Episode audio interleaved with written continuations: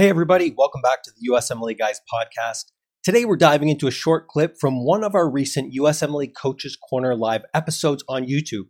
This is a quick tip that you can take and immediately use to boost your USMLE Step 1 and or Step 2 CK exam performance and results. If you find this tip to be useful and you want to ace your USMLE exams with certainty in less time and with ease, Visit us at usmleguys.com to learn how we can help you make it happen. Now let's dive into today's episode.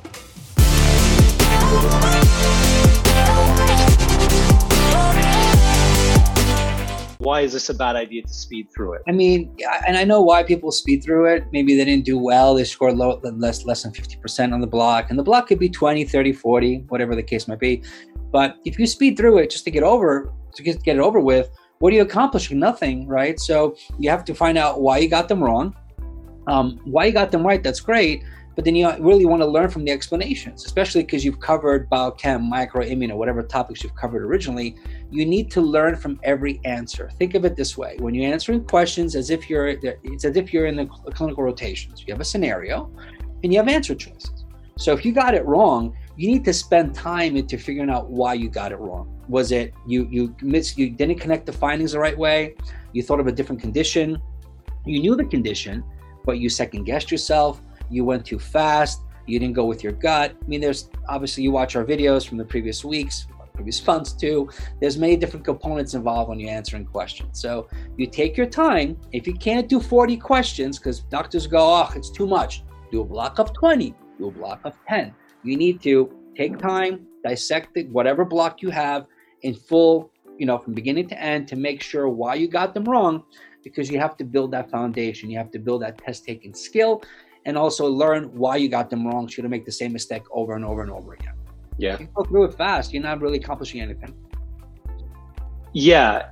You need to understand why and how you made the mistakes so that you don't repeat. If everyone focused on identifying mistakes so that they never repeated them again and had that mentality, I think it'd be a game changer for a lot of people. Because a lot of people, like you said, they'll rush through it to get it over with.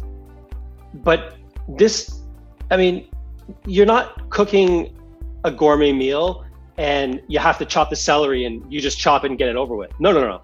You, you this is a very complex thing. You can't just get it over with. You have to know what and why so you don't make the same mistake again. And if you focus on not repeating mistakes, then you're going to notice that a lot faster. You a are more cognizant when something pops up that you've screwed up in the past. It's just going to help you get better.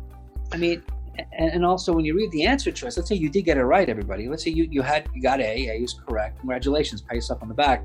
But then it won't have a one-line answer. It's going to be about a paragraph, typically. Of course. So that paragraph can tell you what else the condition was presented with, um, how they diagnosed the case, uh, the, the, condition, uh, X-ray findings, uh, MOAs of the drugs. I mean, there's a lot of juicy information there. If you just say, if you just say, "I got it right, let's move," you're you're not applying, not and not, not allowing the opportunity to really hone in on the details that you might see on, on a question down the line.